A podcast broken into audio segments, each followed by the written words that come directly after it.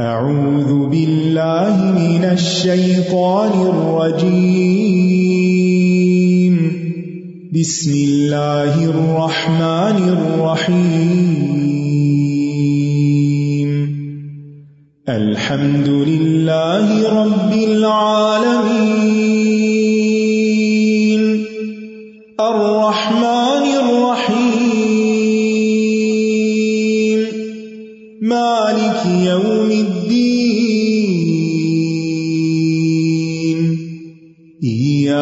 نعبد وإياك نستعين. اهدنا الصراط المستقيم. صراط الذين أنعمت عليهم غير المغضوب عليهم ولا الضالين.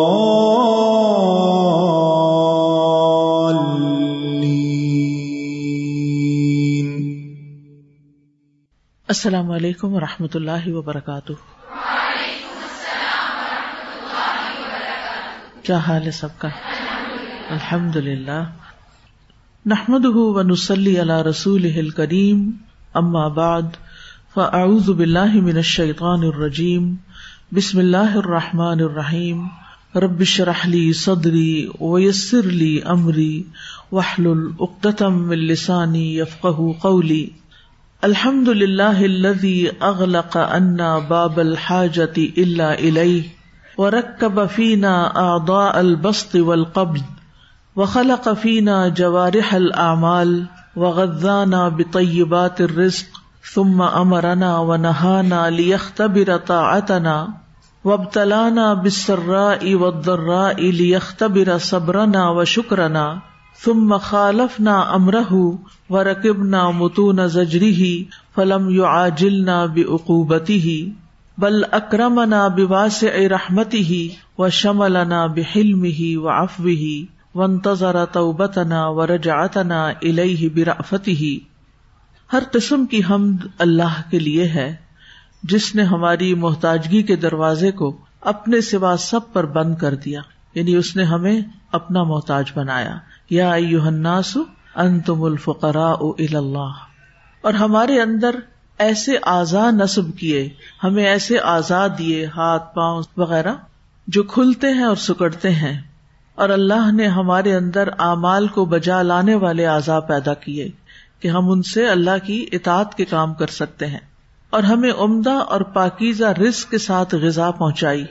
پھر اللہ نے ہمیں حکم جاری کیے یعنی ہمیں پیدا کیا اور ہمیں احسن تقویم میں پیدا کیا اور پھر ہمیں کھانے پینے کو دیا، پھر ہمارے لیے دین کی نعمت رکھی اور ہمیں ممنوعات بتائے یعنی کیا کرنا ہے اور کیا نہیں ڈوز اینڈ ڈونٹس بتائے اور ہمیں خوشحالیوں اور تنگیوں کے ساتھ آزمایا تاکہ وہ ہمارے صبر اور ہمارے شکر کا امتحان لے۔ پھر ہم نے اس کے حکم کی مخالفت کی اور اس کی ڈانٹ ڈپٹ والے کام کرنے لگے۔ تو اللہ نے ہمیں پھر بھی جلد سزا نہیں دی۔ آپ دیکھیے، جب ہمیں کسی پہ غصہ آتا ہے، تو ہم کتنی دیر تک کنٹرول کرتے ہیں اور کتنی دفعہ کنٹرول کرتے ہیں۔ اور ہمارا ریئیکشن کیا ہوتا ہے؟ جب کوئی ہماری مرضی کے مطابق کام نہ کرے، لیکن ہم دن میں کتنے ہی کام اللہ سبحان تعالی کی مرضی کے خلاف کرتے ہیں، لیکن پھر بھی ہمارے دن بھر کی روٹین میں کوئی فرق نہیں آتا، اس کی نعمتیں ہم پر جاری و ساری رہتی ہیں۔ تو کتنا حلیم ہے وہ، کتنا کریم ہے وہ، کتنا رحیم ہے۔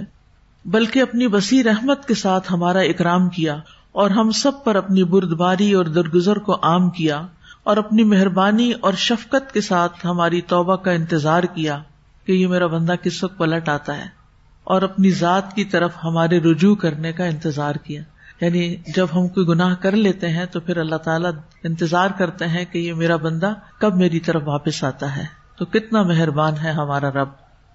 نحن نقص عليك أحسن القصص بما أوحينا إليك هذا القرآن بما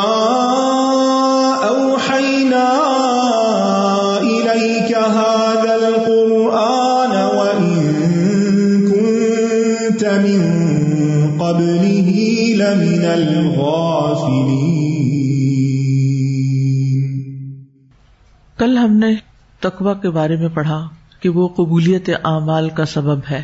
ان نما یا تقبل اللہ من المتقین۔ اللہ تعالیٰ وہ عمل قبول کرتا ہے جس میں انسان اللہ تعالی کے لیے اپنے عمل کو خالص کرتا ہے۔ اللہ تعالیٰ کی خشیت اختیار کرتا ہے۔ اس عمل پر اللہ تعالیٰ سے اجر کی توقع رکھتا ہے اور وہ عمل اللہ تعالیٰ کی مرضی کے مطابق بھی ہوتا ہے۔ تو ایسا عمل جس کے اندر تقوا پایا جائے، اللہ تعالیٰ اس عمل کو قبول کر لیتے ہیں۔ اور یہ بھی ہم نے پڑھا کہ تقوا دل کی کیفیت کا نام ہے۔ آج ہم اسی سلسلے کو آگے بڑھائیں گے۔ سورت المائدہ کی آیت نمبر ٹوینٹی سیون کی روشنی میں۔ وَاتْلُ عَلَيْهِمْ نَبَأَ ابْنَيْ آدَمَ بِالْحَقِّ إِذْ قَرَّبَا قُرْبَانًا فَتُقُبِّلَ مِنْ أَحَدِهِمَا وَلَمْ يُتَقَبَّلْ مِنَ الْآخَرِ قَالَ لَأَقْتُلَنَّكَ. قال انما يتقبل الله من المتقين. بے شک اللہ تقوی والوں سے ہی، متقی لوگوں سے ہی عمل قبول کرتا ہے۔ یعنی اس کا معنی کیا ہے کہ جس عمل میں تقوی ہوگا، وہ عمل قبول ہو جائے گا۔ یعنی جس عمل کے ذریعے انسان اللہ تعالی کا تقرب حاصل کرتا ہے، وہ عمل قبول کیا جاتا ہے۔ یہاں ایک بات کی مزید وضاحت کر دوں کہ بعض فرقے ایسے ہیں مسلمانوں کے اندر، جیسے خوارج اور متضلا یعنی یہ مسلمانوں ہی سے نکلے۔ ان کے نزدیک اس آیت کا معنی کچھ اور ہے، اور وہ کیا ہے کہ اللہ تعالیٰ صرف متقین کے اعمال قبول کرتا ہے۔ لہذا جو شخص کوئی کبیرہ گناہ کرتا ہے، وہ ایمان سے خارج ہو جاتا ہے۔ وہ مسلمان ہی نہیں رہتا اور اس کے اعمال قبول ہی نہیں ہوتے۔ تو آپ نے یہ مانا نہیں کرنا، بلکہ کیا مانا کرنا ہے؟ کہ جس عمل کے کرتے ہوئے انسان کے اندر تقوا اور اخلاص ہوتا ہے، وہ عمل قبول کر لیا جاتا ہے۔ نہ کہ سارے اعمال کی قبولیت کے لیے متقی ہونا شرط ہے۔ اس کا مطلب تو یہ ہے کہ جو شخص ابھی اسلام میں داخل ہوا ہے اور وہ تقوا کا لفظ بھی نہیں جانتا اور تقوا کا معنی بھی نہیں جانتا اور اس نے نماز روزہ شروع کر دیا اپنی سمجھ کے مطابق، تو اس کا کوئی عمل ہی قبول نہیں۔ یہ مانا نہیں، کیونکہ تقوا بھی گریجولی انسان کے اندر پیدا ہوتا ہے گرو کرتا ہے انسان اس کے ساتھ۔ تو مانا کیا ہے اس کا؟ کہ جس کا عمل تقوا والا ہوگا، اللہ تعالیٰ اس کا وہ عمل قبول کرے گا۔ مثلاً جو شخص نمازوں کی حفاظت کرتا ہے، پکا نمازی ہے، لیکن اس کے ساتھ ساتھ اس کا نفس، اس کو کچھ برائیوں کا حکم بھی دیتا ہے، جس کی وجہ سے وہ کچھ کبیرہ گناہوں کا ارتقاب کر لیتا ہے۔ مثلاً آپ نماز پڑھنے کے ساتھ ساتھ کبھی غیبت کے گناہ کا شکار ہوئے؟ غیبت سگیرہ گنا ہے یا کبیرہ گنا ہے؟ کبیرہ گنا ہے، کیونکہ قرآن مجید میں اس کو ذکر آیا ہے اور ناپسند کیا گیا اس کو۔ اسی طرح کچھ لوگ جھوٹ بول جاتے ہیں۔ کچھ لوگ خیانت کرتے خیانت تو اتنی عام ہو گئی ہے کہ آپ کسی کو بتاتے ہیں کہ یہ کام اس طرح کر دو۔ اور وہ اپنی طرف سے یا اس میں کوئی ایڈیشن کر دیتا ہے یا اس میں سے کوئی اومیشن کر دیتا ہے۔ اب یہ خیالت ہے۔ یعنی جب آپ کسی کی دی ہوئی انسٹرکشن کو پورا پورا فالو نہیں کرتے، اپنی طرف سے بڑھا دیتے ہیں یا کمی کر دیتے ہیں، تو آپ نے کیا کیا؟ تو اسی طرح کچھ لوگ لڑائی جھگڑے میں گالی گلوچ کر لیتے ہیں۔ یہ کس چیز کی علامت ہے؟ منافقت کی۔ کبھی آپ سے کوئی وعدہ خلافی تو نہیں ہوئی؟ کوئی دن ایسا ہے جس میں ہم اس غلطی کا شکار نہ ہوئے چاہے تھوڑا یا زیادہ۔ ہم اپنی طرف سے کوشش کرتے ہیں، لیکن یہ چیزیں ہم سے ہوتی ہیں نا۔ تو اس کا کیا مطلب ہے کہ اگر کسی سے غیبت ہو گئی، اگر کسی سے وعدہ خلافی ہو گئی یا خیانت ہو گئی یا کوئی اور اس طرح کا کام ہو گیا، تو اب اس کا روزہ ہی قبول نہیں اور اس کی نماز ہی قبول نہیں اور اس کا صدقہ خیرات ہی قبول نہیں۔ کیا ہم اس کا یہ مانا کریں گے؟ سمجھ آئیے آپ کا میری بات؟ نہیں، یہ مانا نہیں ہوگا اس کا۔ اس کا مطلب یہ ہے کہ یہ چیزیں تو ہر انسان کے اندر نیکی بھی ہے اور کوئی نہ کوئی گناہ بھی ہے۔ کیونکہ اگر ہم گناہ نہ کریں تو اللہ تعالیٰ کچھ اور لوگ لے آئے جو گناہ کرے اور توبہ کرے اللہ کو توبہ پسند ہے۔ اور ہم آدم کی اولاد ہے ہم سے بھول چوک ہو جاتی ہے۔ ہم کمزور ہیں۔ تو یہ تو پھر بہت ہی خطرناک بات ہے کہ اگر ہم سے کچھ غلطیاں ہوتی ہیں اور ہمارے تقوا کا لیول نیچے آتا ہے تو پھر ہمارے سارے امال پانی میں جاتے ہیں، ڈرین ڈاؤن ہو جاتے ہیں۔ نہیں، یہ مانا نہیں ہے۔ مانا اس کا یہ ہے کہ جب ہم کوئی عمل کرنے لگتے ہیں، مثلاً آپ اس وقت یہاں آ کے بیٹھے میں بیٹھی ہوں، پڑھانے لگی ہوں، تو مجھے دیکھنا چاہیے کہ میری نیت کیا ہے اور اس میں کتنا اخلاص ہے اور کیا یہ اللہ کے تقرب کے لیے ہے یا بندوں سے تعریف پانے کے لیے یا بندوں کی نظروں میں اچھا بننے کے لیے، تو یہ ابھی جو میں نے شرائط بتائی ہے کہ جس عمل میں تقوا اس کے اندر کیا کیا چیزیں پائی جاتی ہیں، تو اگر یہ سب شرائط اس میں پوری ہوتی ہوں، تو پھر کیا ہے؟ پھر وہ عمل قبول ہو جائے۔ لیکن اگر نیت کی خرابی ہے یا اور کوئی گڑبڑ ہے، تو پھر وہ عمل قبول نہیں ہوتا۔ تو ایسے لوگ جو خلط عمل انصالحن و آخرا سی آ ان کے بارے میں آگے کیا آتا ہے؟ اسلح یا تو علیہم۔ یعنی کوئی لوگ ہیں جنہوں نے اچھے عمل بھی کیے اور کچھ غلطیاں بھی ہوگی، امید ہے کہ اللہ تعالیٰ ان کی خطاؤں کو معاف کر دے گا۔ ان اللہ غفور الرحیم۔ یعنی انسان کوشش کر رہا ہے، پھر بھی دونوں دونوں چیزیں ساتھ ساتھ چل رہی ہیں۔ ہونا تو یہ چاہیے کہ اپنی برائیاں ہم چھوڑتے جائیں اور سابقون الاولون میں شامل ہوں، اللہ کے مقربون میں شامل ہوں۔ لیکن بہرحال ہم دعوی نہیں کر سکتے کہ ہم سے کبھی کوئی غلطی نہیں ہوئی۔ تو ایسے میں انسان اپنے نیک اعمال کو جاری رکھے۔ ان الحسنات یذہبن السیئات۔ نیکیاں برائیوں کو مٹا دیں گی۔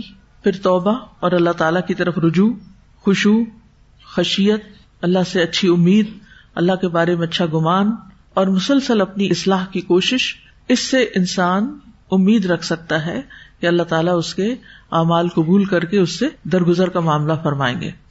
کیونکہ ایک شخص اگر نماز کے معاملے میں اللہ کا تقوی اختیار کرتا ہے، کہ کہیں پر بھی ہو، اس نے نماز پڑھنی ہی پڑھنی۔ وہ اللہ سے ڈرتا ہے اور کوشش کرتا ہے، اور پھر یہ کہ اللہ تعالیٰ سے ثواب پانے کے لیے نماز ادا کرتا ہے۔ تو ہو سکتا ہے کہ ایک دن ان نسلا تنہا انل فاشائی ولمن کر کہ اس کی یہ نماز اسے برائی اور بے حیائی کے کاموں سے روک دے، کیونکہ نماز روکتی ہے۔ اور اس طرح بھی روکتی ہے نا کہ مثلاً آپ کوئی ایسی ویڈیو دیکھ رہے ہیں جو کہ آپ کو نہیں دیکھنی چاہیے۔ اتنے میں آزان ہو جاتی ہے۔ اب جس کے اندر اللہ کا ڈر ہوگا، وہ کیا کرے گا؟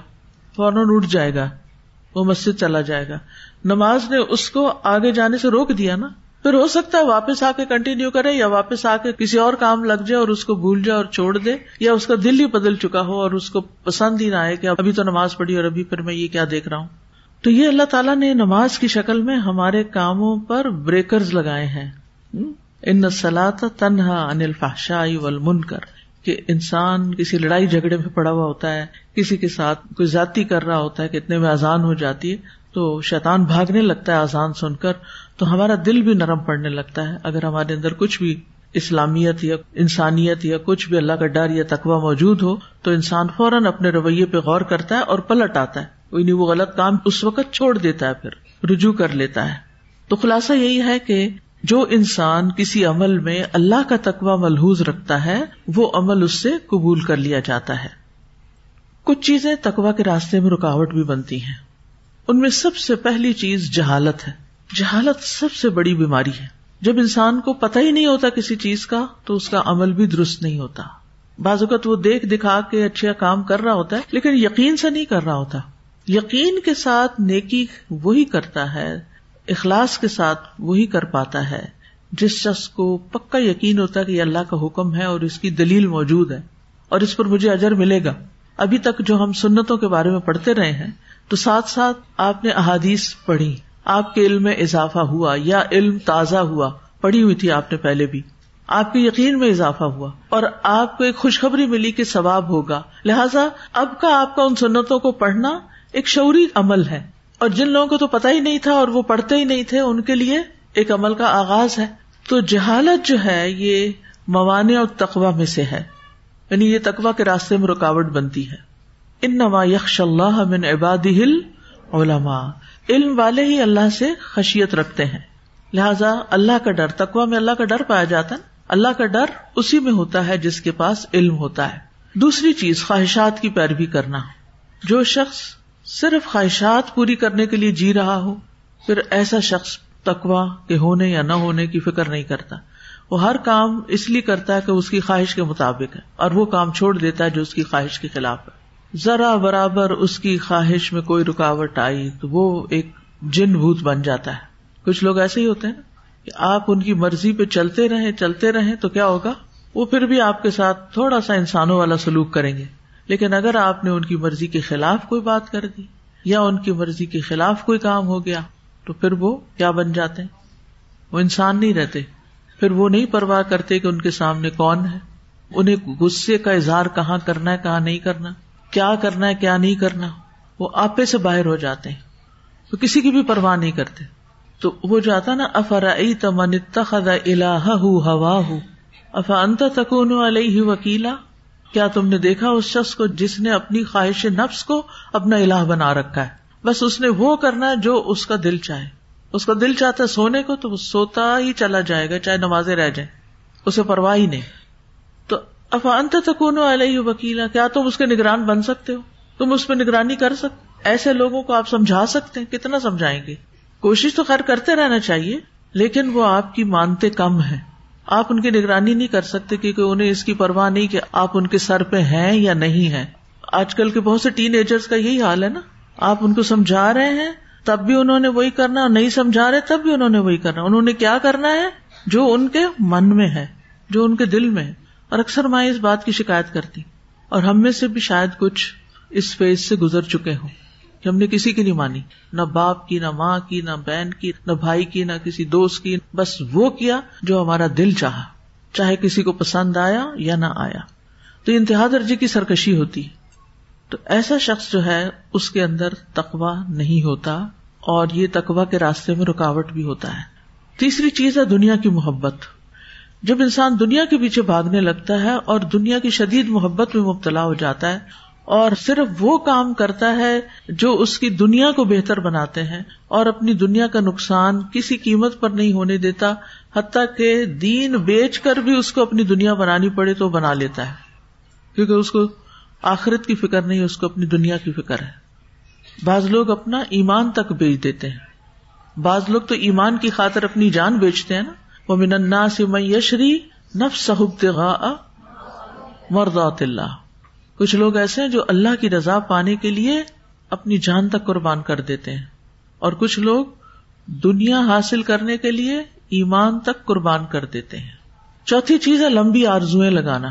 لمبی لمبی آرزویں رکھنا۔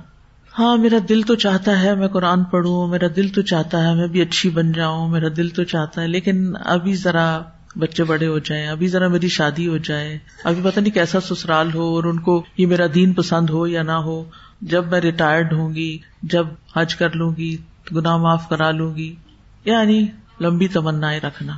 حالانکہ ہمیں نہیں پتا کہ ہم کب اس دنیا سے چلے جائیں گے۔ تو اس لیے ہمیں اگر تقوا حاصل کرنا ہے، تو پھر ان امور کو اختیار کرنا ہوگا جو تقوا میں مددگار ہے اور ان امور سے اجتناب کرنا ہوگا جو تقوا میں رکاوٹ ہے ڈن سمجھ آ گئی بات؟ اوکے اب تقوا کا فائدہ کیا ہوتا ہے؟ سب سے پہلے تو یہ ہے کہ اللہ تعالیٰ کا ساتھ ملتا ہے۔ اللہ ولی المتقین۔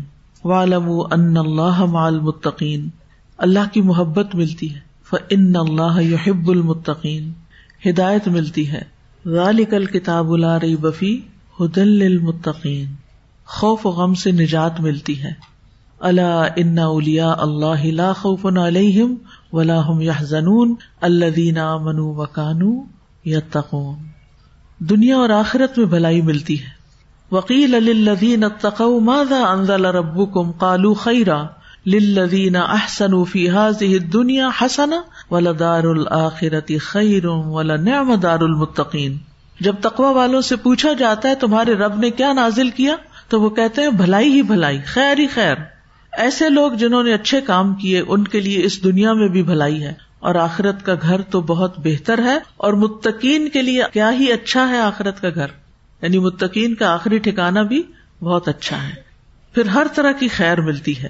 ایک شخص رسول اللہ صلی اللہ علیہ وسلم کے پاس آیا، کہنے لگا، اللہ کے رسول صلی اللہ علیہ وسلم، مجھے وسیعت کیجیے آپ نے فرمایا میں تمہیں اللہ کے تقوا کی وسیعت کرتا ہوں، کیونکہ تقوا ہر خیر کو اکٹھا کرنے والا ہے۔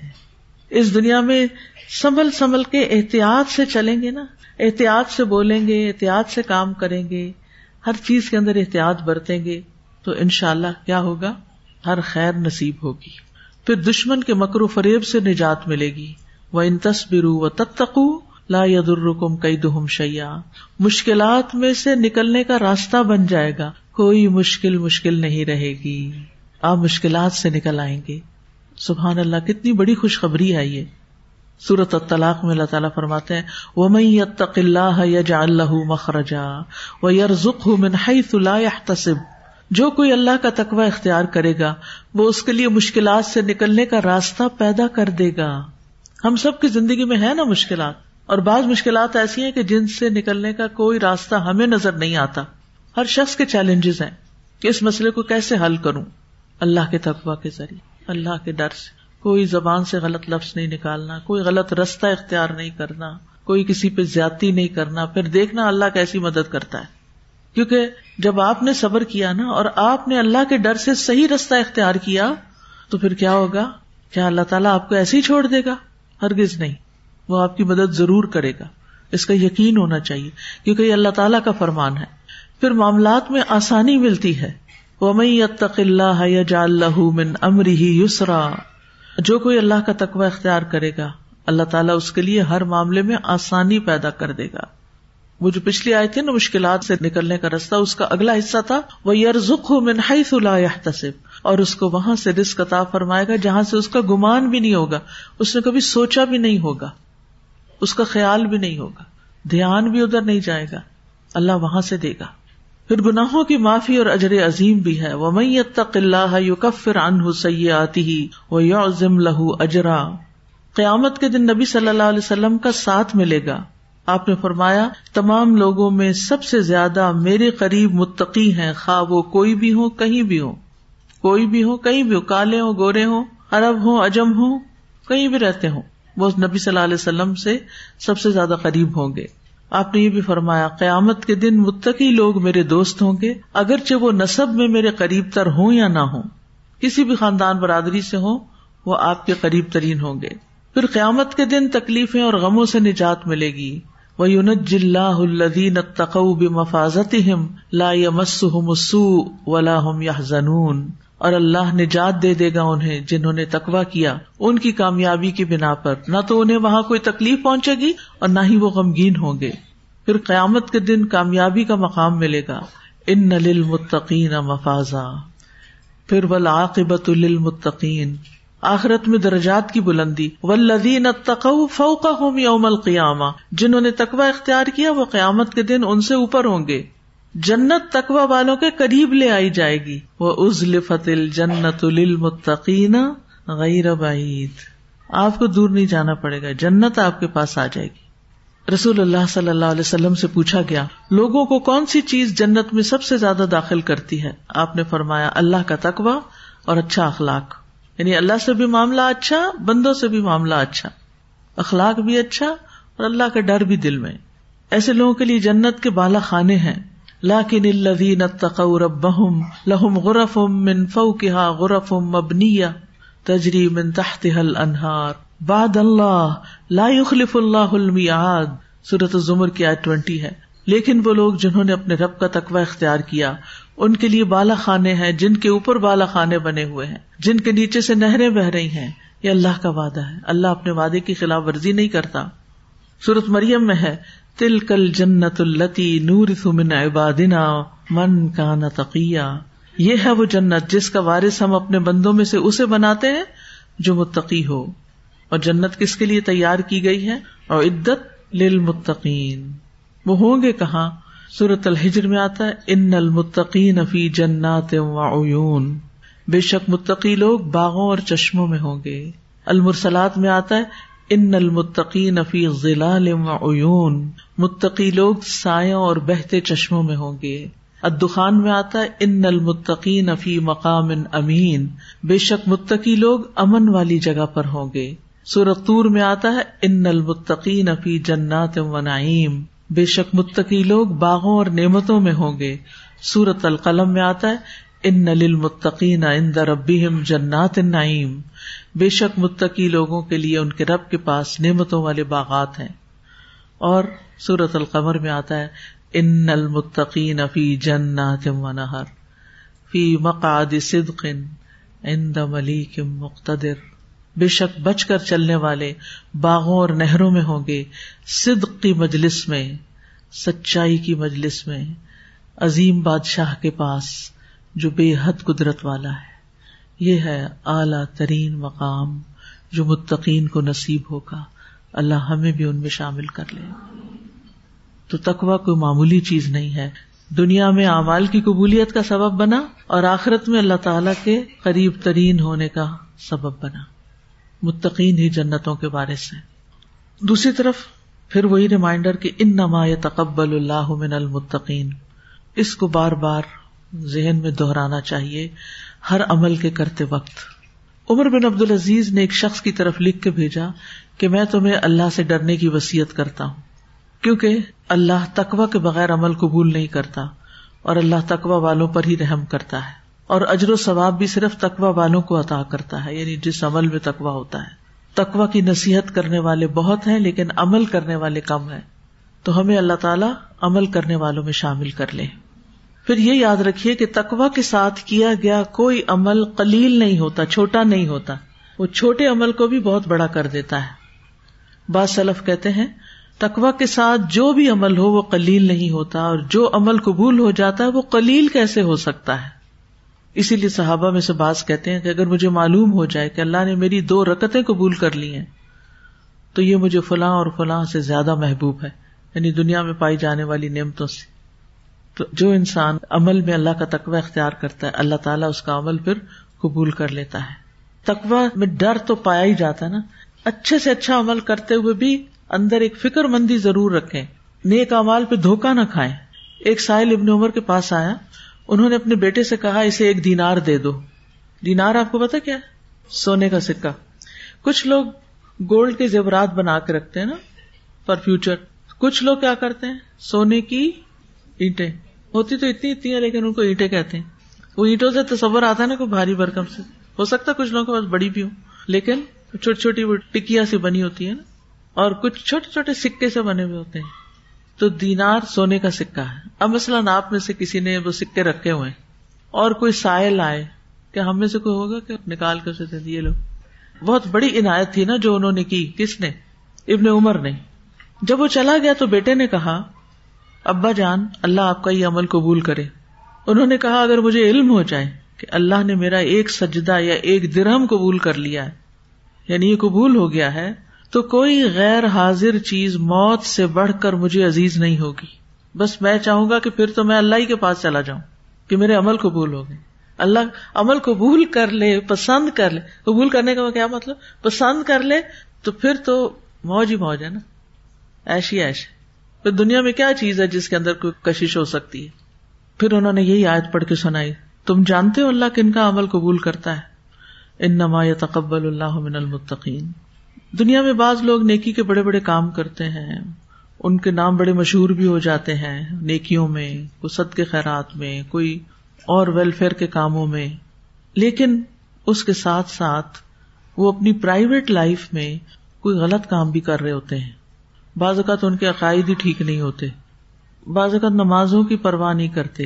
بعض اوقات کسی پہ ساتھ ہی ظلم بھی ڈھا رہے ہوتے ہیں گھر میں۔ مسئلہ اپنی بیوی پر ہی۔ باہر ہاتم تائی اور گھر میں سختی۔ تو وہ کیا کرتے ہیں؟ یعنی اپنے اس عمل کی وجہ سے جو انہوں نے باہر کیا ہوتا ہے، جس کی وجہ سے ان کو بہت اپریسیشن ملی ہوتی ہے۔ تمغے اور ہار اور تالیاں اور تعریفیں اور پتہ نہیں کیا کیا۔ اس سے وہ دھوکے میں آ جاتے ہیں۔ ہم تو بہت بڑے ہیں، لہٰذا کیا فرق پڑتا ہے جو میں اپنے گھر میں اپنی بیوی کے ساتھ زیادتی کر لوں، اس کو چیٹ کر لوں، کچھ کر لوں؟ تو یہ جو دھوکا ہے نا انسان کے نفس کا، اس سے بچنے کی ضرورت ہے۔ ابو بکر رضی اللہ عنہ، حضرت عمر رضی اللہ عنہ، حضرت عثمان رضی اللہ عنہ، نبی صلی اللہ علیہ وسلم کے دیگر صحابہ یہ تمنا کرتے تھے کہ دنیا سے اس حال میں نکلے کہ ان کا معاملہ برابر ہو جائے۔ نہ ان کے حق میں فیصلہ ہو نہ ان کے خلاف۔ یعنی برابر کا مطلب کیا ہے؟ کہ بس ہمیں سزا نہ ملے۔ یعنی وہ نہ اپنی نیکیوں کو کافی سمجھتے تھے اور نہ اپنے گناہوں سے بے خوف تھے۔ حیرت ہوتی ہے نا، یہ وہ لوگ ہیں جنہیں دنیا میں جنت کی خوشخبری دی گئی تھی۔ کہ ابو بکر فل جنا عمر فل جنا یہ سب جنتی ہونے کی بشات اشر مبشرہ کے نام سے کتابیں آپ نے پڑھی ہوگی ان کے حالات زندگی پڑے ہوں گے۔ لیکن پھر بھی وہ کبھی نفس کے دھوکے میں نہیں آتے تھے۔ اور ہم تھوڑا سا کوئی کام کر کے کافی سمجھتے ہیں۔ کافی ہو گیا ہے۔ تو ہمارا حال تو ان لوگوں جیسا نا یمن علیہ کا ان اسلم وہ آپ پر اپنے اسلام کا احسان جتاتے ہیں۔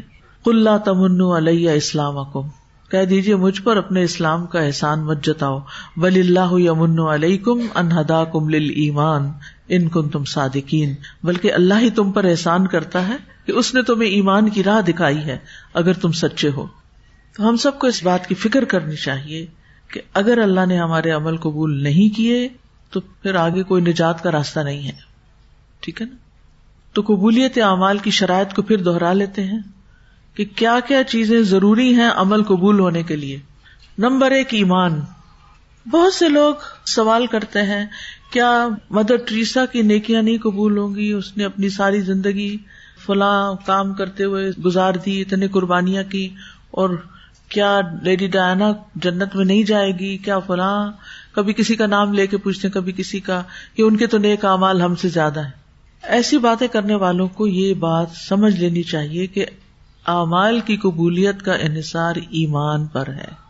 اللہ تعالیٰ فرماتے وہ میں یک فر بل ایمان فقط حبت عمل جو ایمان کا انکار کرے، اس کے عمل ضائع ہو گئے۔ اور جو ایمان لا کے نیک عمل کرے من عمل صالحا من ذکر او انثى وهو مؤمن.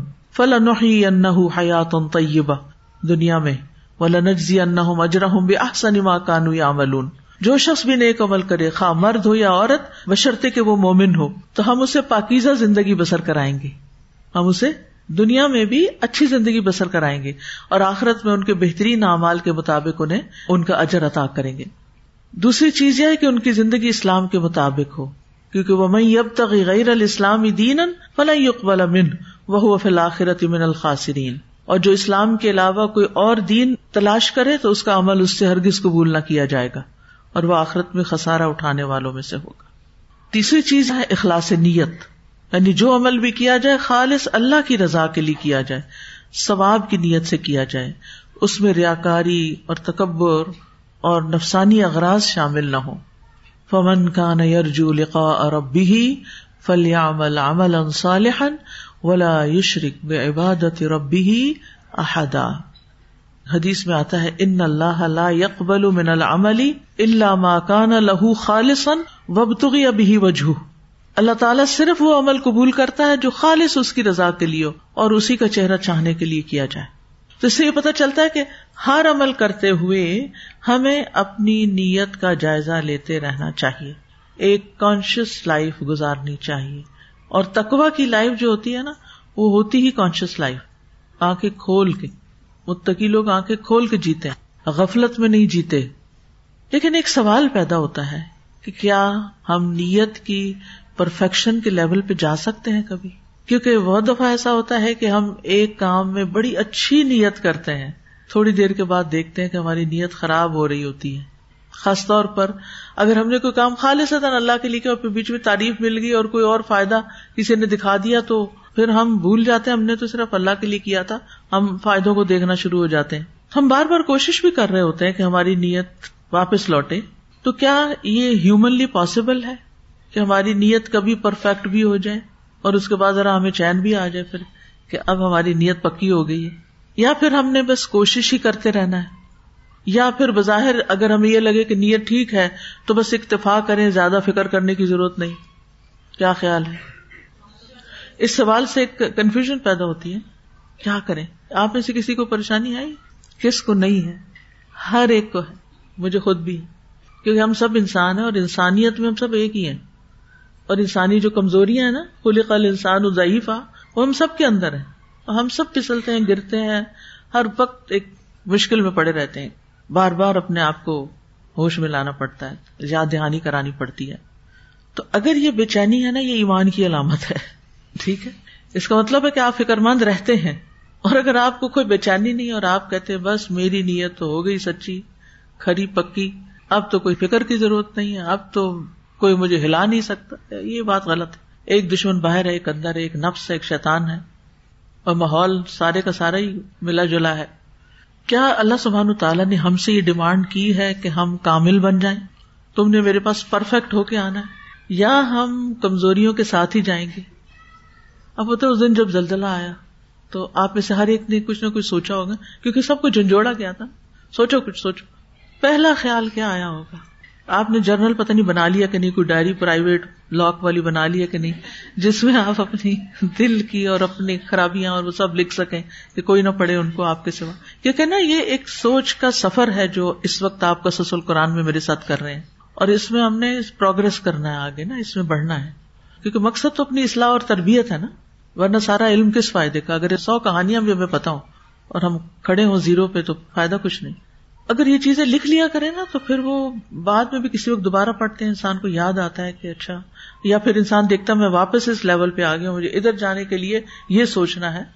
تو اس کو جرنلنگ کہتے ہیں نا، اپنا جرنل خود لکھنا۔ اب تو ایسی ایپس بھی ملتی ہیں کہ جس میں انسان ٹائپ کر سکتا ہے، لیکن نہ بھی ٹائپ کرے تو آپ لکھ سکتے ہیں۔ بہرحال، تو اس وقت کیا کسی نے یہ سوچا کہ الحمد للہ میں نے یہ اور یہ نیک عمل کر رکھے ہیں؟ کسی نے یہ سوچا؟ مجھے تو نہیں خیال آیا۔ مجھے تو یہ فکر آئی کہ کیا کیا کرنے والا رہتا ہے۔ یا اللہ، آج اگر موت آ جائے تو میں تیار ہوں۔ کون کون سے کام کر؟ پھر دوبارہ اچھا کر لو کر لو کر لو، یہ کرو یہ کرو یہ کرو۔ جو کرنے والے کام ہو ان کی طرف دھیان گیا کہ یہ کمیاں آپ کا کیا خیال ہے؟ جب موت آئے گی ہماری، جب بھی اللہ نے لکھی ہے، تو اس وقت ہم پرفیکٹ ہو چکے ہوں گے۔ ہم نے سارے ہی کام پورے کر لیے ہوں گے۔ دنیا کے بھی کچھ کام ادھورے ہوں گے جو دوسروں کے سر پہ ہم چھوڑ کے جا رہے ہوں گے۔ اور دین کے معاملے میں بھی کئی چیزیں ابھی ہماری تمنا ہوں گی کہ ہم یہ کر لیں، یہ کر لیں۔ جیسے میری اپنی بھی کچھ تمنا ہیں اور باوجود کوشش کے اور محنت کے بھی وہ تمنا پوری نہیں ہو پا رہی۔ اللہ کرے کہ زندگی میں پوری ہو جائے لیکن ہم پرفیکٹ نہیں ہو سکتے۔ یہاں ایک چیز سکون ضرور دیتی ہے کہ اگر سچے دل سے نیت ہے نا کسی کام کو کر لینے کی، ڈنڈی نہیں مار رہے اور بے وجہ سستی نہیں کر رہے بس حالات موافق نہیں آ رہے، وسائل نہیں پیدا ہو رہے، ہمت نہیں بند رہی، کلو نہیں مل رہا کچھ سرا ابھی نہیں مل رہا۔ لیکن اسٹرگل ہے مینٹل اسٹرگل بھی ہے ہارٹ بھی بے چین ہے، ارادے بھی ہیں، لیکن وہ رسی نہیں پکڑی جا رہی ابھی تک جس سے پکڑ کے چڑھ جائیں اس منزل پر۔ تو ان شاء اللہ اللہ تعالیٰ اس ہماری تکلیف اور اس سوچ اور اس کوشش اور اس نیت اور اس ارادے کا بھی اجر دے گا۔ یہ بھی اچھا گمان رکھنا چاہیے اللہ تعالیٰ سے۔ مایوسی کی طرف نہیں جانا۔ لیکن ساتھ ہی یہ کہ کل ہم نے تکوا کا اعلیٰ لیول کیا پڑھا تھا کہ اپنی زندگی سے کیا نکال دو؟ غیر ضروری چیزیں نکال دو۔ اس کے لیے آپ کو ڈیجیٹل فاسٹنگ کرنی ہوگی۔ ویسے فاسٹ تو ہم کر رہے ہیں نا، لیکن ڈیجیٹل فاسٹنگ بھی کرنی ہوگی۔ آپ میں سے ہر ایک ضرور پر ضرور اپنا جائزہ خود لے اور لکھے کہ رمضان میں میرا اسکرین ٹائم کتنے پرسینٹ کم ہوا ہے۔ اب میں یہ تو نہیں کہہ سکتی کہ مکمل بند کر دیں، کیونکہ بہرحال اس کے ذریعے ہمیں کچھ ضروری کام بھی کرنے پڑتے ہیں جو ضروری ہوتے ہیں اور وہ اللہ کرے کہ نیکی میں ہی شمار ہو جو ہم ایک دوسرے کو خیر اور بھلائی کی بات کو بتاتے ہیں۔ لیکن کئی چیزیں نہیں ضروری کہ آپ رمضان میں ضرور کریں۔ مثلاً فیس بک پہ روز جانا ضروری نہیں ہے۔ مثلاً اسنیپ چیٹ روز دیکھنا ضروری نہیں ہے رمضان۔ میں نہیں کہتی رمضان کے بعد بہت زیادہ دیکھنی شروع کر اسی طرح کچھ اور چیزیں ہیں جو ہم نے خواہ مخواہ کی اپنے اسکیجول میں شامل کی انسٹاگرام پہ تو ضرور جانا ہے۔ اور فلاں چیز تو ضرور کرنی۔ چھوڑ کے دیکھی میں نے چھوڑا ہوا ہے۔ لیکن مجھے کوئی فرق نہیں پڑا۔ الحمد للہ بلکہ یہ محسوس ہوتا ہے کہ جو کرنے کا کام ہے، اس پر فوکس بڑھ گیا اور مجھے اس پر ریگریٹ کوئی نہیں کہ میں نے وہ چیزیں کیوں چھوڑی ہوئی ہیں۔ تو ہم میں سے ہر ایک کو جو نسبتاً غیر ضروری، غیر اہم کام ہے، ان کی بھی فاسٹنگ کرنی ہے۔ ان کو کم کرنا ہے۔ میں آپ کو بار بار کہتی ہوں اور تب زندگی میں آپ واقعی کوئی سالڈ کام کر کے جائیں گے۔ ورنہ یہ جو ہم ہر وقت بزی رہتے ہیں نا اور اپنے آپ کو تسلی دیتے رہتے ہیں، ہر وقت تو ہم مصروف ہیں، ہر وقت تو ہم کچھ کر رہے ہیں۔ ہم تو فارغ نہیں بیٹھتے، یہ بھی دھوکا ہے۔ جی بالکل فارغ نہیں بیٹھتے، لیکن اپنی مصروفیات کو بھی ری آرگنائز کریں پھر سے چینلائز کریں، پھر سے دیکھیں کہ اس میں سے بھی کون سی مزید کٹ ڈاؤن کی جا سکتی، کہاں کہاں کٹ ڈاؤن کی جا سکتی۔ اور اسی طرح اپنے اوپر بھی اور دوسروں پر بھی رحم کیجیے لمبے لمبے میسج نہ کیجیے چاہے ضروری ہو، مختصر بات کیجیے وہ پنجابی میں ایک لفظ ہوتا ہے، کھاڑا ڈال کھاڑا ڈال کے نہ بیٹھ جایا کرے یعنی کہ کسی چیز کا پیچھا ہی نہ چھوڑنا۔ اور خواہ مخواہ کا سوال پہ سوال، بحث پہ بحث۔ اور ہر چیز پر پورا اترنے کی کوشش کبھی ہار بھی جایا کریں۔ کیا فرق پڑتا ہے؟ ہار جانے میں کیا نقصان ہے؟ کیا حقیقت میں ہم ہاریں گے؟ اگر لوگوں سے ہارے تو واقعی ہم ہار جائیں گے۔ ہم ہاریں گے نہیں۔ اللہ کے ہاں اگر ہم سچے ہیں نا، تو ہم کوئی نہیں ہارے۔ چاہے لوگ ہمیں ہرا کے خوش ہوں۔ تو اس لیے تقوا کا تقاضا ہے۔ مباح چیزوں سے بھی صرف اس لیے رک جانا کہ اس سے اعلیٰ درجے کی کام۔ کل ہی میں ایک کال پڑھ رہی تھی۔ سلف سالے میں سے کسی کا کال تھا کہ اگر قبر کے مردوں سے پوچھا جائے کہ دنیا میں کوئی تمنا ہے تمہاری، تو وہ رمضان کا ایک دن چاہیں گے کہ رمضان کا ایک دن مل جائے۔ کیوں؟ کیوں چاہیں گے کہ رمضان کے ایک دن کی بڑی ویلو ہے، اہم ترین کام کرنے کے لیے۔ زیادہ سے زیادہ تلاوت، زیادہ سے زیادہ اللہ کا ذکر، زیادہ سے زیادہ خیر و بھلائی کے کام۔ تو اس وقت پڑھ کے میں سوچ رہی تھی کہ ایک دن تو آنا ہے نا، قبر میں جانا ہے۔ ایک وہ دن ہے جس میں یہ تمنا ہوگی۔ اور ایک آج کا دن ہے جو مجھے ملا ہوا ہے، اس وقت میرے ہاتھ میں ہے، تو اس سے میں کیا فائدہ اٹھا رہی ہوں؟ اس میں کیا کر رہی ہوں؟ آج ہے میرے پاس ہی خزانہ، آج میں استعمال کر سکتی ہوں۔ اس کو ادھر ادھر بیٹھ کے گپ شپ لگانے، ہنسی مزاق کرنے اور فضول کی باتیں کرنے میں اور کھیل کود میں ضائع نہ کریں۔ بہتر سے بہتر اور بہتر سے بہترین کاموں کی طرف رغبت کریں۔ تو بات یہ ہے کہ پھر بھی کوشش کے باوجود بھی ہم اڈکٹ ہو چکے ہیں نا۔ خاص طور پر ڈیجیٹل ورلڈ کے ساتھ ہم اڈکٹیڈ ہیں۔ وہ اڈکشن ہمیں اس طرف لے جاتی۔ اذان ہو گئی۔ اچھا یہ آخری میسج چیک کر لوں۔ یہ آخری چیز دیکھ لوں۔ یہ بس ختم کر لوں ویڈیو اور پھر میں تو اٹھ جاتی ہوں۔ وہ پہلی رکت گئی اگر آپ مسجد میں پڑھ رہے ہیں۔ اور خاص طور پہ اگر آپ ڈرائیو کر کے لے جانے والے آپ نے سب کا بیڑا غرق کیا، سبھی کی نماز لیٹ کروائی۔ کیونکہ کچھ مائیں لے کے آتی ہیں نا بچوں کو۔ سبھی گئے۔ تو یہ ہماری اڈکشن ہے۔ ہم اس کو دیکھ نہیں پا رہے۔ تو بہرحال اس وقت تو میں بات کر رہی تھی کہ انسان سے جب نیت کی خرابی ہوتی ہے یا کوئی بھی غلطی ہوتی ہے، تو جو متقی انسان ہوتا ہے نا، وہ اندر سے ٹوٹ پھوٹ کا شکار ہو جاتا ہے اور وہ پریشان ہو جاتا ہے کہ یہاں مجھ سے یہ دکھاوا ہو گیا، یہ سوچ میرے اندر کیوں آ گئی؟ میں کیوں جیلس ہو گئی؟ کیونکہ جب آپ ذرا سے بھی جیلس ہوتا ہے نا، وہ اندر آ جاتا ہے، الارم بچ جاتا ہے۔ تو اس احساس کو اون کرنا ضروری ہے۔ یہ اپنے ساتھ کمپیشنیٹ ہونا ہے۔ کہ ہم اپنی ایفرٹس کو بھی اکنالج کریں اور اپنی غلطیوں کو بھی اکنالج کریں۔ یعنی اعتدال کیسے ہوگا؟ ہم اپنی کوشش جو کر رہے ہیں نا، اس کو بھی ہم اکنالج کریں کہ ہم کوشش کر رہے ہیں۔ اور ساتھ اگر غلطی ہوتی ہے تو اس کو بھی مان جائے کہ غلطی ہوئی ہے۔ ڈیفینسو نہیں ہوں۔ اور پھر اس کے بعد یہ سوچے میں کمزور ہوں، میں انسان ہوں، مجھ سے غلطی ہوگی۔ مجھ سے خطا ہوگی، لیکن میں اپنی آخری سانس تک کوشش کرتی رہوں گی۔ گروں گی، پھر اٹھوں گی، گروں گی، پھر اٹھوں گی، گروں گی، پھر اٹھوں گی۔ ہمیں ڈیفینسو موڈ میں نہیں آنا اب دفاعی موڈ میں نہیں آنا کہ مجھے تو غلطی ہو ہی نہیں سکتی، میں تو غلط کر ہی نہیں سکتا۔ اپنے لیے جسٹیفیکیشن تلاش نہیں کرنی۔ یہ کہنے میں دیر نہیں لگانی آئی واز رانگ سوری ہو گئی غلطی مجھ سے۔ اپنے ساتھ سچا ہونا ہے۔ اپنے ساتھ سچا ہونا ہے کہ ہاں یہ میری نیت میں خرابی آئی تھی، لیکن کسی کو نہیں پتا چلا تو مجھے ہی پتا ہے نا۔ اللہ نے پردہ رکھا ہوا ہے۔ تو اپنی نیت کو پرکھتے رہنا ہے اور اپنے کاموں کو اور اپنے ارادوں کو کیا کرنا ہے؟ اثر نو دیکھتے رہنا یعنی ان کو ریوائو کرتے رہنا ہے۔ تو مومن ہر لمحہ اپنے کردار کی تعمیر کر رہا ہوتا ہے۔ ٹوٹ پھوٹ ہو رہی ہوتی ہے۔ یہ بلڈنگ میں ٹوٹ پھوٹ نہیں ہوتی۔ مینٹیننس چاہیے ہوتی ہے نا۔ اب اس بلڈنگ کو دس سال ہو گئے کئی جگہوں پہ میں دیکھتی ہوں، بہت ساری مینٹیننس چاہیے۔ تو میں سوچتی ہوں کہ یہ بھی تو صرف دس سال ہوئے ہیں۔ آئندہ اللہ کرے یہ سالوں سال جیے، یہ زندہ رہے اور یہ آپ جیسے قرآن کے شائقین کے لیے چھت پرووائڈ کرتی رہے۔ لیکن اگر اس کی مینٹیننس نہیں کریں گے اور خیال نہیں رکھیں گے، اس کا تو کیا ہوگا؟ ایک چیز ٹوٹے گی، دوسری ٹوٹے گی بد نما خراب اور پھر پھر فائدے کی بجائے نقصان دہ ہو جائے گی۔ تو اسی طرح کوئی بھی چیز ہوتی ہے آپ کی آپ کی گاڑی ہے مثلاً، اس کو بھی مینٹین کرنا پڑتا ہے۔ تیل، پانی بدلنا پڑتا ہے۔ میں تو گاڑی نہیں چلاتی مجھے نہیں پتا، لیکن سنتی رہتی ہوں۔ اس میں پانی ڈالنے کی ضرورت ہے، اس میں تیل ڈالنے کی ضرورت فیول ختم ہو رہا ہے، یہ ہو رہا ہے، وہ ہو رہا ہے۔ اس کو دلوانا ہے، اس کی ٹیوننگ کروانی ہے بیلنسنگ کروانی یعنی بہت کچھ کرواتے ہیں نا۔ تب وہ گاڑیاں چلتی ہیں، ایسے تھوڑی چلتی ہیں۔ تو اگر گاڑی کی ضرورت ہے اور بلڈنگ کو ضرورت ہے، تو کیا مجھے ضرورت نہیں ہے؟ فزیکلی تو ہم اپنے کرتے رہتے ہیں کہ اب یہ کمزوری ہوگی، یہ درد ہوگی دوائی لے لو، قرآن لے لو۔ ایسے ہی اپنے اندر کی اپنے باتیں، اپنے تقوی، اپنی نیت، اپنے ارادوں کی بھی ساتھ ساتھ ان کی مینٹیننس کرتے رہے ان کی تعمیر کرتے رہے اپنے کردار کی تعمیر کرتے رہنا۔ ہے اور پھر آپ دیکھیے کہ بعض اوقات ہماری عبادات جو ہوتی ہے نا، وہ عادات بننے لگتی اگر عادت اچھی چیز کی بن گئی ہے نا، اور بغیر رکاوٹ اور تسلسل کے آپ وہ کام کرتے چلے جاتے ہیں، تو کوئی حرج نہیں۔ آپ نے ایک دفعہ نیت کی، کر کر کے، کر کر کے عادت ڈال لی۔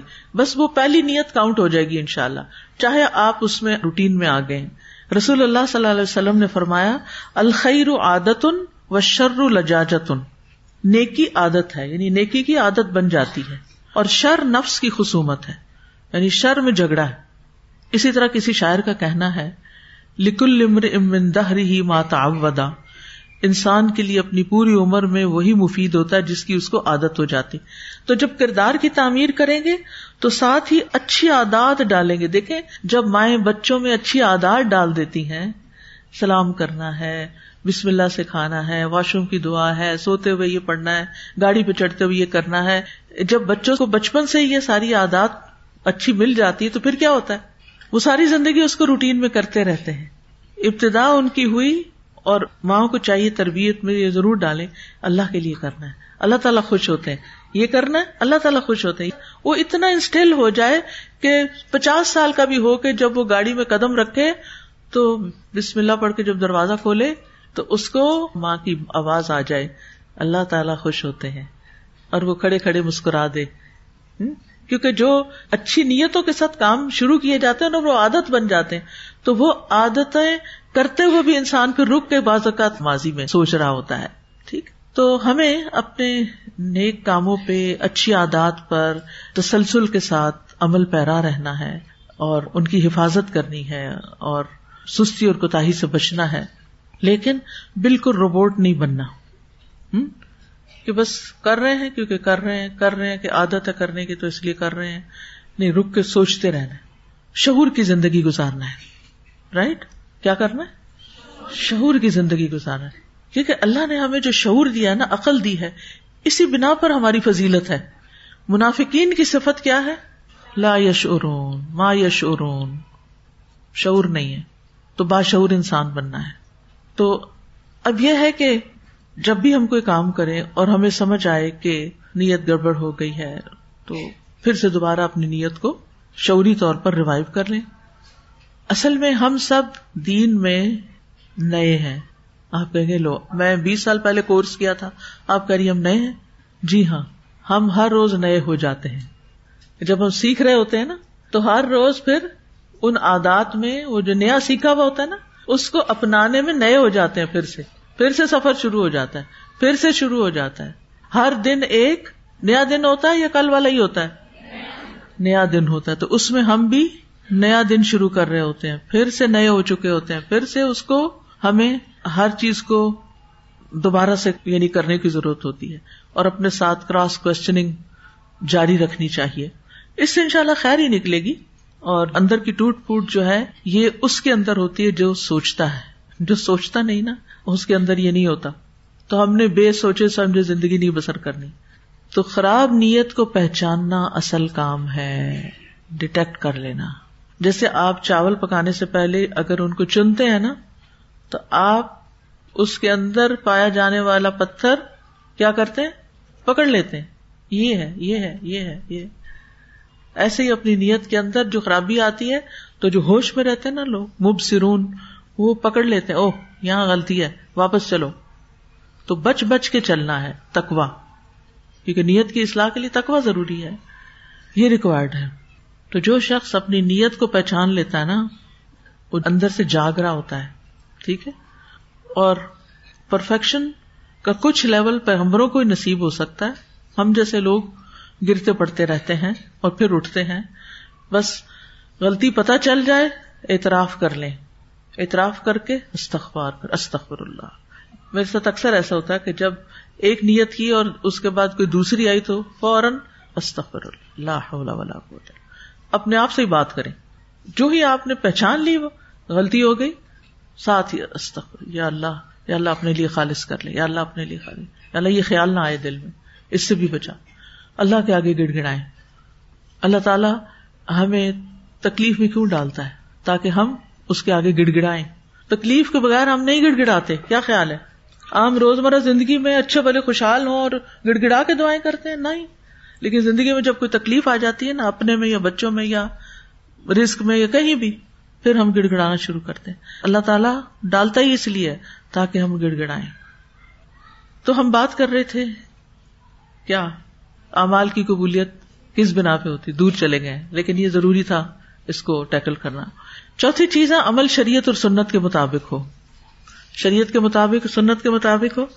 ومن اراد الآخرت وسعلها سعيها سعلها سعيها وهو مؤمن فاولئك كان سعيهم مشكورا۔ جس نے آخرت کا ارادہ کیا اور اس کے لیے کوشش کی جو اس کے لائق کوشش ہے یعنی جس طرح کی کوشش ہونی چاہیے۔ جبکہ وہ مومن ہو تو یہی لوگ ہیں جن کی کوشش ہمیشہ سے قدر کی ہوئی ہے۔ مطلب ہر کوشش مفید نہیں، بلکہ صرف وہ کام اور کوشش مفید ہے جو شریعت اور سنت کے مطابق ہے۔ سایہ ہا جیسا اس کا حق ہے۔ پانچویں چیز، اعمال طیب ہوں۔ سورت فاتر میں آتا ہے الہی اسعد الکلم الطیب والعمل الصالح یرفعہ۔ پاکیزہ کلمات اسی کی طرف چڑھتے ہیں، اللہ کی طرف۔ اور عمل صالح انہیں اوپر اٹھاتا ہے۔ تو قبولیت کے لیے کیا ہے؟ عمل صالح۔ اللہ پاک ہے اور اللہ پاک ہی کو قبول کرتا ہے۔ تو طیب عمل اگرچہ کلیل ہی کیوں نہ ہو مسئلہ حدیث میں آتا ہے، کوئی شخص اپنی پاکیزہ کمائی سے ایک کھجور بھی خرچ نہیں کرتا، مگر اللہ اسے اپنے دائیں ہاتھ سے قبول کرتا ہے اور اسے اس طرح پالتا ہے جس طرح تم میں سے کوئی اپنے بچھیرے یا اونٹ کے بچے کو پالتا ہے۔ بچھیرا؟ کس کا بچہ ہوتا ہے؟ گھوڑے کا۔ ایک پچھیرا ہوتا ہے، ایک بچھیرا ہوتا ہے۔ اور پنجابی میں واؤ لگا دیتے ہیں بچھا بنا دیتے ہیں۔ بچڑے کی بجائے وچھڑا۔ تو جو کوئی اپنے بچھیرے یعنی گھوڑے کے بچے کو پالتا ہے، حتیٰ کہ وہ کھجور پہاڑ کی طرح یا اس سے بھی بڑی ہو جاتی ہے۔ چھوٹا عمل، خالص نیت اور سچے دل سے کیا ہوا ہو اور طیب ہو، وہ اتنا بڑا اجر و ثواب میں ہو جائے گا۔ اور ڈھیروں بڑا کام، لیکن نیت کی خرابی کے ساتھ کیا ہوا ہو تو سب نیچے گر جائے گا۔ پھر امال کے قبول ہونے کی ایک علامت یہ بھی ہے کہ ایک نیکی کے بعد اگلی نیکی کا موقع مل جاتا ہے۔ حسن بصری کہتے ہیں نیکی کی جزا میں سے ہے یعنی کیسے پتا چلے قبول ہوا کہ نہیں؟ کہ اس کی جزا کے طور پر مزید نیکی کی جاتی ہے۔ اور گناہوں کی سزا میں سے ایک یہ ہے کہ اس کے بعد ایک اور گنا ہو جاتا ہے۔ جب اللہ بندے سے نیک امال قبول کرتا ہے، تو اسے مزید نیکی کی توفیق دیتا ہے اور اس کی نافرمانیوں کو اس سے پھیر دیتا ہے۔ یعنی وہ اچھا انسان بننا شروع ہو جاتا ہے۔ تو ایک نیک عمل کے بعد دوبارہ نیک عمل کی توفیق ملنا پہلے عمل کی قبولیت کی علامت ہے۔ اور نیک امال کے قبول نہ ہونے کی وجوہات کیا ہے اخلاص کا نہ ہونا، جو شہرت کے لیے جنگ کرے، شہرت کے لیے عمل کرے، شرک امال کو ضائع کرنے کا سبب ہے۔ بلا اشرک لحبت ماں کانو یا ملون کفر ولدین کفرو اعمالهم كسراب بقيعة يحسب الظمآن ماء حتى اذا جاءه لم يجده شيئا۔ وہ لوگ جنہوں نے کفر کیا، ان کے اعمال کسی چٹیل میدان میں ایک سراب کی طرح ہیں، جسے پیاسا پانی خیال کرتا ہے۔ یہاں تک کہ جب اس کے پاس آتا ہے تو اس میں سے کچھ بھی نہیں پاتا۔ تقوا کی عدم موجودگی۔ پھر نفاق کے ساتھ عمل ضائع ہو جاتے ہیں۔ ٹھیک ہے؟ منافق کیا کرتے ہیں؟ نماز کیسے پڑھتے ہیں؟ سستی کے مارے خرچ کیسے کرتے ہیں؟ ناخوشی سے۔ تو یہ نفاق کی علامتیں ہیں۔ تو عمل پھر اللہ تعالیٰ کو بھول ہی نہیں کرتا۔ پھر سرکش بندوں کے اعمال ضائع ہو جاتے ہیں۔ مجرموں کے۔ مرتد کے اعمال ضائع ہو جاتے ہیں۔ وہ میں ارتد کم اندین ہی فیامت و ہوا کافر فلا کا حب تعمال دنیا والا خرا و الا کا صاب النار ہوں پیہا خالتون اور تم میں سے جو اپنے دین سے پھر جائے، پھر اس حال میں مرے کہ وہ کافر ہو؟ تو یہ وہ لوگ ہیں جن کے اعمال دنیا اور آخرت میں ضائع ہو گئے اور یہی آگ والے ہیں، اس میں ہمیشہ رہنے والے تو کبھی بھی تجربے کے طور پہ بھی ایتھیزم کو اختیار نہ کریں۔ پھر آخرت پر ایمان نہ لانے والوں کے اعمال ضائع ہو جاتے ہیں۔ ولدین آیات نہ و لقاخرتی حب تعمال جن لوگوں نے ہماری آیات کو اور آخرت کی ملاقات کو جٹلایا ان کے اعمال ضائع ہو گئے۔ دور جاہلیت میں ابن جدعان بڑے بڑے چیریٹی کے کام کرتا تھا، مسکینوں کو کھانا کھلاتا، سلا رحمی کرتا۔ حضرت عائشہ نے نبی صلی اللہ علیہ وسلم سے پوچھا، کیا اس کو کوئی فائدہ ہوگا؟ آپ نے فرمایا، نہیں، اس نے ایک دن بھی نہیں کہا تھا۔ رب فرلی خطی عتی یوم الدین۔ پھر اللہ تعالیٰ کے ناپسندیدہ کام کرنے والے کے اعمال ضائع۔ ذالی کبھی ان متبا ما اسخط اللہ و کری ردوان ہوں وہ احبتا یہ اس لیے کہ بے شک انہوں نے اس چیز کی پیروی کی جس نے اللہ کو ناراض کر دیا اور اس کی خوشنودی کو برا جانا تو اللہ نے ان کے اعمال ضائع کر دیے۔ پھر شریعت کے مطابق عمل نہ ہونا بدعت چاہے بظاہر کتنی خوبصورت نظر آئے قابل قبول نہیں۔ ریاکاری اور دکھلاوا کرنا، احسان جتانا۔ لا تبتلو صدقاتکم بالمن والا دا ظلم کرنا، کیونکہ قیامت کے دن ظالم کی نیکیاں مظلوم کو دے دی جائیں گی۔ تو اس کے پاس کچھ نہیں رہے گا۔ حرام کمائی اعمال کی قبولیت میں رکاوٹ ہے، خاص طور پہ دعاؤں کی قبولیت میں۔ نبی صلی اللہ علیہ وسلم نے فرمایا، میں اپنی امت کے ان لوگوں کو جانتا ہوں جو قیامت کے دن تہامہ پہاڑوں کی مثل ڈھیروں نیکیاں لے کر آئیں گے۔ لیکن اللہ ان کی نیکیوں کو فضا میں پھیلے ہوئے غبار کے باریک ریزوں کی طرح بے اہمیت کر دے گا۔ فبان نے کہا، اللہ کے رسول، ایسے لوگوں کی صفات بیان کر دیجیے ان کی ذرا وضاحت کر دیجیے کہیں ایسا نہ ہو کہ ہم لا علمی میں ان کی صف میں کھڑے ہو جائیں۔ آپ نے فرمایا، خبردار، وہ تمہارے ہی بھائی ہوں گے، تمہاری ہی نسل سے ہوں گے۔ رات کو تمہاری طرح قیام کریں گے، لیکن وہ ایسے لوگ ہوں گے کہ تنہائیوں میں اللہ کے حرام کردہ امور کا ارتقاب کریں گے۔ اکیلے میں حرام کام کرنا، یہ بھی اعمال کو ضائع کر دیتا ہے۔ یعنی لوگوں کے سامنے بڑے نیک بننا اور اکیلے میں برے برے کام کرنا۔ کل کسی نے اسکول کے بارے میں سوال کیا تھا کہ آپ نے نئے اسکول کی تعمیر میں حصہ ڈالنے پر انوائٹ کیا ہے۔ میرا سوال ہے، کیا اسکول میں غریب یا مڈل کلاس فیملیز کے بچوں کے لیے ایڈمیشن کا کوٹا مختص ہوگا؟ چونکہ عوام الناس کے صدقات پہ اسکول بنایا جائے گا۔ پہلے والے اسکول میں تو صرف امیر خاندانوں کے بچے پڑھتے ہیں۔ یہ میں نے کل اس لیے جواب نہیں دیا تھا کہ میں نے کہا میں تحقیق کر لوں پہلے کہ صورت حال کیا ہے۔ اس وقت اسکول کے اندر چار سو بچوں کو فیس کنسنشن دیا جا رہا ہے۔ تین سو اسی بچے بالکل فری پڑھ رہے ہیں۔ جن سے کچھ بھی نہیں لیا جاتا۔ ہنڈریڈ پرسینٹ فری ہے کس کے بچے ہوں گے وہ؟ غریبوں کے بچے۔ اور پھر ویسے بھی الہدا میں جو کام کرتی ہیں، جو آئے آئے ہیں، ان کے بچے جینیٹوریل اسٹاف کے بچے، چوکیداروں وغیرہ کے بچے، ان سب کی جو ایجوکیشن ہے، ہنڈریڈ پرسینٹ فری ہے۔ پھر اس میں آپ دیکھیے کہ جو اسکول کی فیس ہے، آپ کمپیئر کر لیں، بیکن ہاؤس سے، سٹی اسکول سے اور ایجوکیشن کے لیول کو بھی کمپیئر کر لیں اور پھر آپ دیکھیں کہ اس کے مقابلے میں کتنی کم ہے۔ اگر اسکول کے اندر تقریباً چار سو بچے فری ہیں اور یعنی آپ دیکھیں کہ تقریباً تین سو اسی اور چار سو ان سب کو ملا کے آدھی آبادی اسکول کی بن جاتی ہے، تو اگر آدھی آبادی سے جو ریوینیو ہے وہ اتنا کم ہو یعنی نہ ہونے کے برابر ہو اور جو ہو بھی کنسیشن کے ساتھ وہ بہت کم ہو، تو باقی جو ہے، اس سے تو اسکول کے جو ٹیچر ہیں اور جو لوگ ہیں، اس کے اوپر بجلی، پانی اور جو اخراجات ہیں، وہ مشکل وہی پورے ہوتے ہیں۔ تو اگر اسکول کی اپنی آمدنی بہت ہوتی، تو میرا خیال ہے مجھے اور آپ کو یہ تکلیف کرنے کی ضرورت نہ ہوتی کہ ہم اپنے مال میں سے کچھ اسکول کے بنانے میں خرچ کریں۔ تو اس لیے بے فکر ہو کے صدقہ جاری کے اس کام میں حصہ لیں، تاکہ زیادہ سے زیادہ بچے، انتہائی غریبوں کے بچے بھی اعلی کوالٹی کی ایجوکیشن حاصل کر سکیں۔ یعنی آپ کسی بھی اور اسی اسٹینڈرڈ کے اسکول کے ساتھ کمپیئر کر کے دیکھیں کہ وہاں کتنے پرسینٹ بچے جو ہیں وہ بالکل فری پڑھ رہے ہیں۔ اسی طرح کی ایجوکیشن وہ تجارتی بنیادوں پر۔ ہمارا اسکول نان پروفٹ ہے۔ جو اس میں سے آتا ہے فیس زیادہ ہے۔ اس میں ہر قسم کے بچے، انہوں نے کہا کہ صرف امیروں کے بچے پڑھے نہیں، ہر کلاس پڑھ رہی ہے۔ میرٹ پہ ایڈمیشن ہوتا ہے۔ کوٹا مقرر نہیں ہے کیونکہ پھر اس طرح میرٹ پہ جو بچے پورے آتے ہیں وہ پیچھے رہ جاتے ہیں۔ اگر ایک غریب آیا کا بچہ میرٹ پہ پورا آ رہا ہے تو وہ بھی حقدار ہے۔ اس کو بھی لیا جائے گا چاہے اسکول کو اپنی آمدنی میں سے اس پہ خرچ کرنا پڑے۔ تو اس لیے دل کھول کے خود بھی اور دوسروں کو بھی شریک کرے یہ ہماری اپنی آخرت کے لیے یمن علیہ کا نسلم اللہ تمن علیہ اسلام کم بل اللہ یمن علیہ کم اللہ نے احسان کیا کہ ہمیں نیکی کا ایک موقع دیا ہے۔ لہذا خوشی کے ساتھ اس کے اندر حصہ لینا چاہیے تاکہ ایسے اور بھی اسکول قائم ہو جس میں ایسے لوگوں کو موقع ملے کہ جو بہترین طریقے سے سیکھ سکیں۔ تو بہرحال اللہ سبحان تعالیٰ سے دعا ہے کہ اللہ اپنی خاص رحمت سے یہ ساری جو بھی اب ہم پہ ذمہ داری آ رہی ہے اس کو پورا کرے اور اپنے خاص خزانوں سے عنایت کرے اور ہم سب کا اس میں حصہ ڈال دے۔ واخر داوانا الحمد للہ رب العالمین۔ سبحان اللہ و بحمد کا اشد اللہ اللہ اللہ انت استخر کا و اطوب السلام علیکم و رحمۃ اللہ وبرکاتہ۔ فاقصص القصص لعلهم يتفكرون